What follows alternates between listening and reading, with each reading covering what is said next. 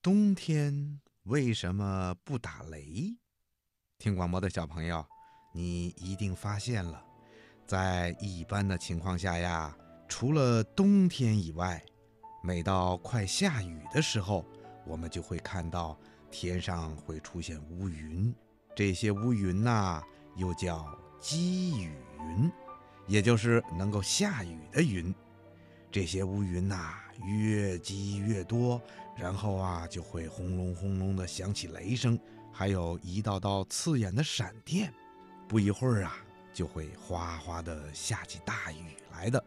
嗯，原来呀，在高高的天空上，有好多股气流在不断的运动。这些气流啊，有的朝上跑，有的呢朝下跑，方向不一样，速度也不一样，有的快，有的慢。天空中的那些积雨云呢，也就是咱们刚才说的乌云，也会跟着气流一块儿运动，有的向上冲，有的往下降，云和云之间呢就会产生摩擦。这样啊，就使这些乌云带上了不同的电荷，也就是正电荷和负电荷。由于同一种的电荷是互相排斥的，因此正电荷和负电荷呀，分别聚集到了云的两端。天空中空气流动的越快，云层就越厚，带的电呢就越多。